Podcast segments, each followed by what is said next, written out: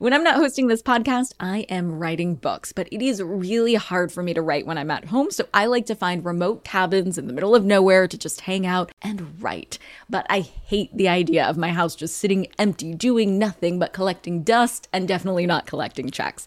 And that's why I'm an Airbnb host. It's one of my all time favorite side hustles. Other popular side hustles are awesome too, don't get me wrong, but they often involve big startup costs. By hosting your space, you're monetizing what you already have access to. It doesn't get easier than that. And if you're new to the side hustle game and you're anxious about getting started, don't worry because you're not in this alone. Airbnb makes it super easy to host. I mean, if I could do it, you could do it. And your home might be worth a lot more than you think. Find out how much at airbnb.com/host.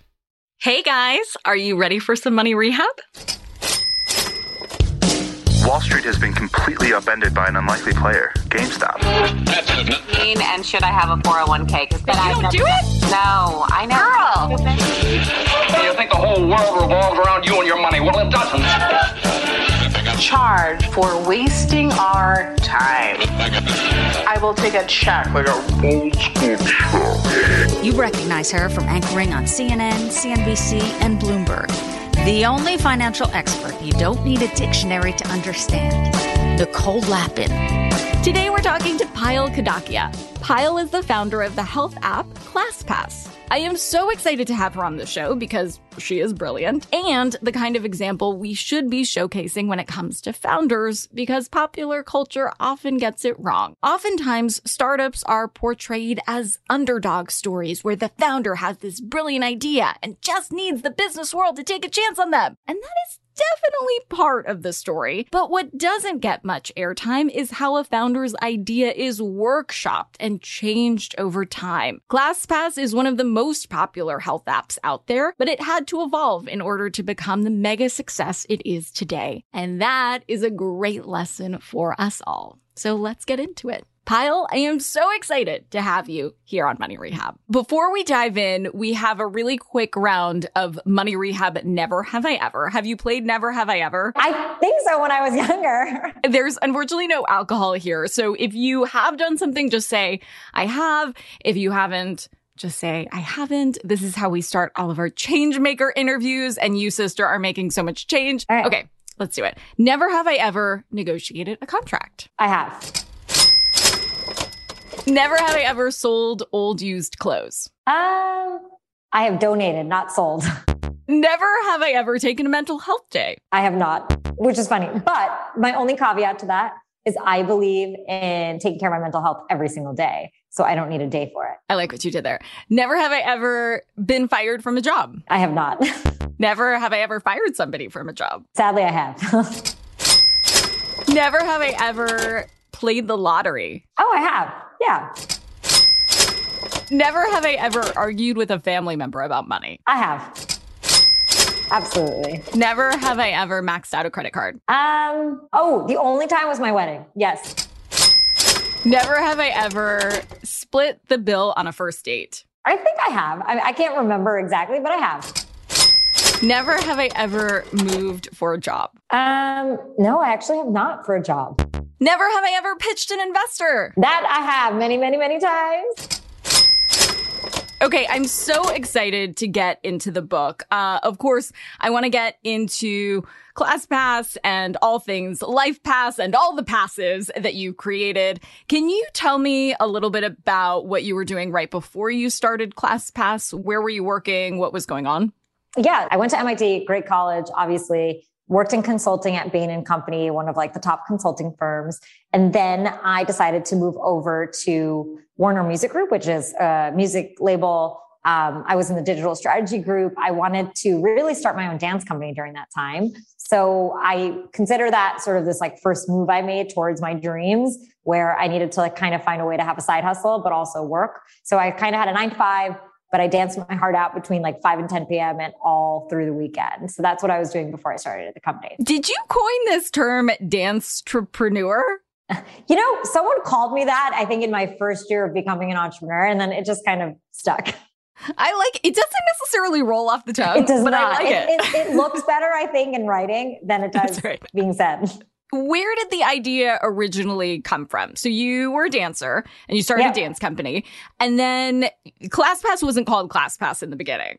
I discovered this because I had an old email for you. Yes, that's so crazy to me. Um, so we were called Classtivity. And the idea in the beginning was to create a search engine for classes. So the real pain point for me happened. I was training in ballet on top of obviously my full-time job. And so I was always looking for classes and exploring different places I could go. And, you know, one day for me, I wanted to try a new class. I went on to the I guess at that time it was like, I don't even know what the internet looked like. I can't even remember, but it was 10 years ago.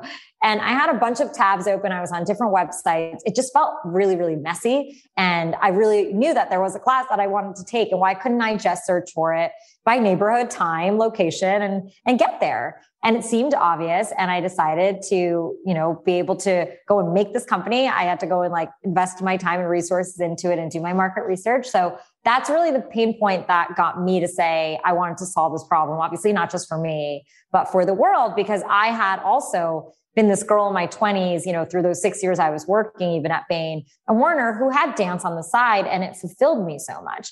And I felt like I met so many of my friends, adults who had given up their passions and these things that really made them feel so alive when they were younger. And it was almost as if they were unable to do it when they were older. So I thought in my head, if I could make this easy for you to get an hour of your time into moving, working out, doing something you love, then I'm going to make it more convenient for you to go and motivate you to, to actually get back to this part of your life. And that was always my mission. But there was another origin story I read about. It was the counter where you got mugged.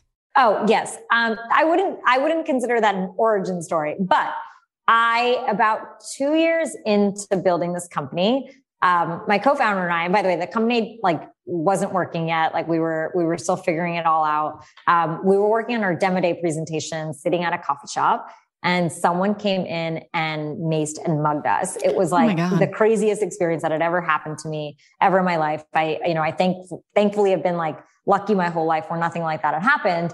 And it was a shock to my system. And this was sort of an interesting part time in the company because like I said, we, we were just about to launch our first product which ended up not working. And so then I was sort of in like a personally down point in my life. And then the company wasn't working, which was sort of this like low of lows for me. And I had to really figure out how to get through it. And one of the things that helped me, and this is probably what you read, is I actually started going to a ton of fitness classes and trying different things because I realized I felt really I felt like a victim and I felt weak and I wanted to feel strong in case I was ever in one of those situations again. I knew I physically and mentally wanted to feel stronger. And so I was trying all these classes and it was funny because that's really when we started doing our second product, which still wasn't ClassPass. It was called the Passport.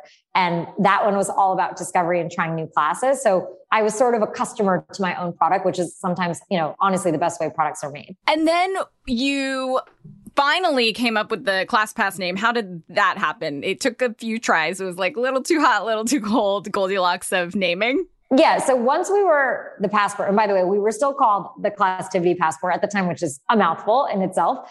Um, we then tried a membership model because we saw so many people wanting to go back to studios and try them over again. And they fall in love with this idea of variety, which was the magic and the heart of what people really wanted in fitness, but didn't have access to. And so once we discovered that, we started trying out a monthly um, subscription model, which started just taking off and going viral. And about six months into being, you know, have, or having three products in the market, we realized that ClassPass as a membership was the product that was really going to work. So we decided to get rid of Classtivity. And, you know, we thankfully, I remember we got the domain of ClassPass for a few thousand dollars. It was so cheap. Oh, wow.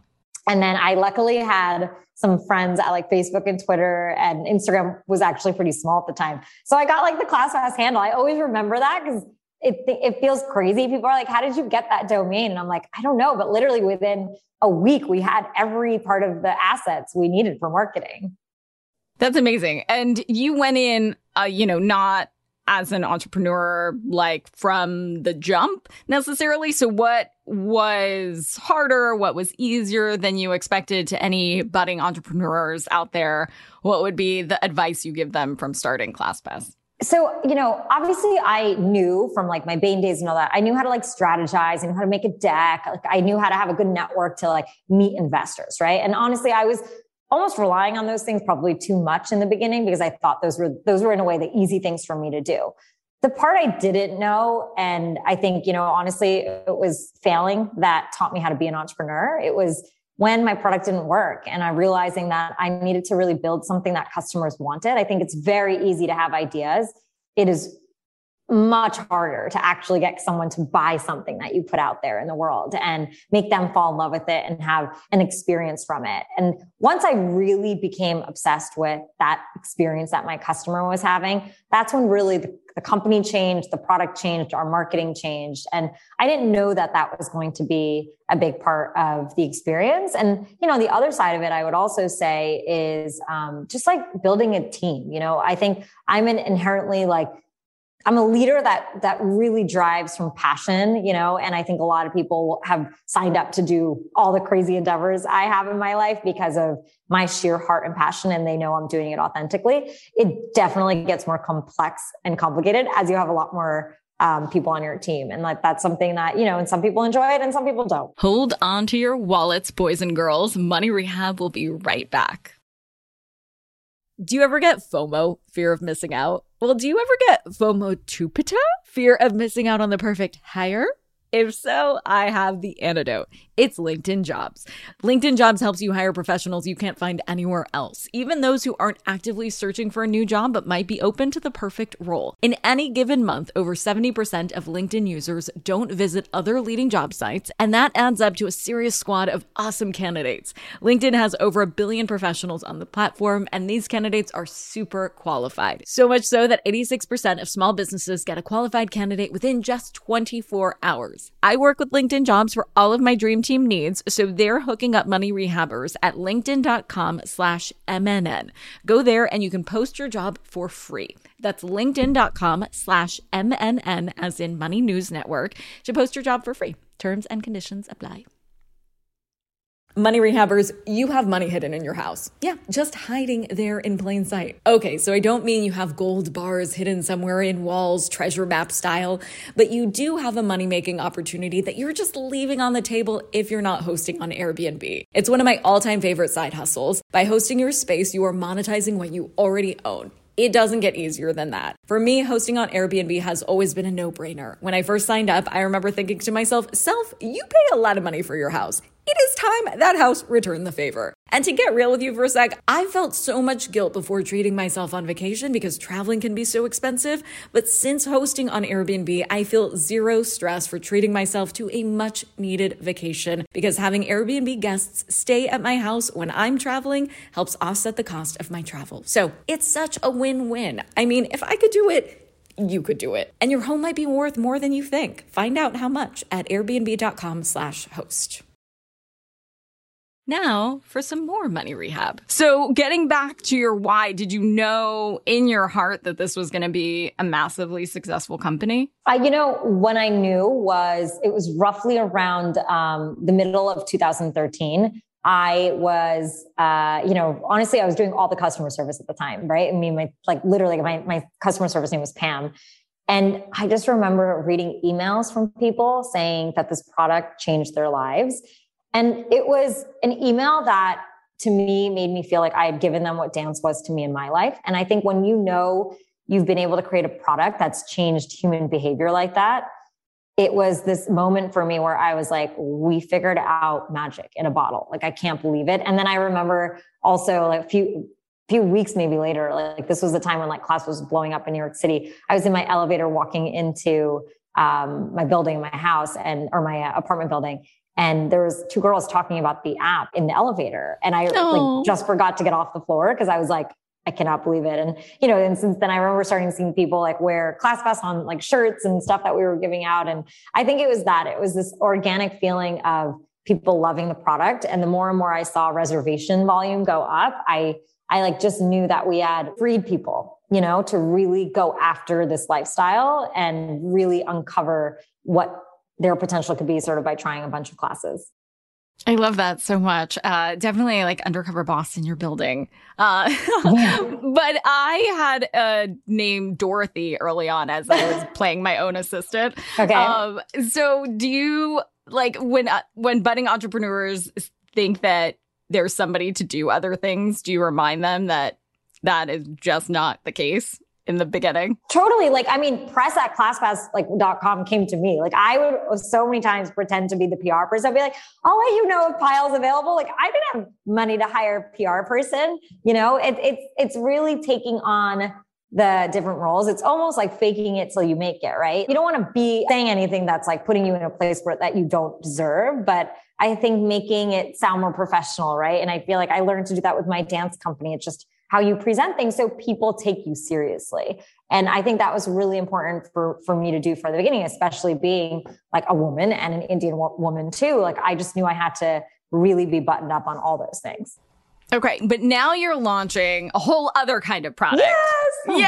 Yay! Life Pass is out today. What have you learned from launching a book versus launching a product like ClassPass? So, and you know, I think launch is let, us even talk about the creation, right? Like, I think to me, I really care a lot about product, right? Like, what am I giving to people and how does it impact people? I think the hard thing with the book is it's harder to get that iterative feedback on it. So what I'm really excited about is now it's out in the world and I'm going to hear people's feedback. But it, you know, with the product, you get to like kind of put it out and you get feedback. You put it out, you get more and you get to change it. This is like one shot and you put everything out there. Um, and that's harder, I think, you know, because yes, like, of course, like I believe in this whole idea with startups, you launch every day. Um, right. Because you're finding new customers and new people are coming. So you should have that mentality that every customer is special. And I think this is just different because it feels like it's a lot of pressure in one moment. Uh, but yeah, like, I mean, I will say this, like, I have had an awesome team and, you know, people from my own community, the Indian community supporting me. It's just made me feel really proud, honestly, to put this out there. And um, I think we were talking about this a little bit too. It's, you know, this has a little bit less pressure on it than a company does for sure. So it's really just a book that I want to put out there in terms of goodness, right? Like it's advice and it's here to help people. And that's really what I help, hope it does. It is so much goodness. One of the main yeah. tenets of the book is unpacking how to turn failure into learning opportunities. And another one is helping readers set actionable goals aligned to their dreams. So both two really, really important pieces of goodness. What advice do you have to listeners to make sure that the goals they're setting for themselves are actionable? Well, so first, pick up a copy of the book, and you yes. can also go to um, lifepassbook.com actually today. And if you have the book, you can actually get the whole goal setting workshop that is at the end of this book, uh, which is a live workshop that I teach as well. And you know, the thing that I do in my goal setting workshop, which is different, is I start with emotion and feelings. And I think that is usually what we don't do when we set goals is because we go into this pragmatic side of who we are. We want to just get everything done. And believe me, I am right there. I know how to get things done, but I always start with a deeper intention.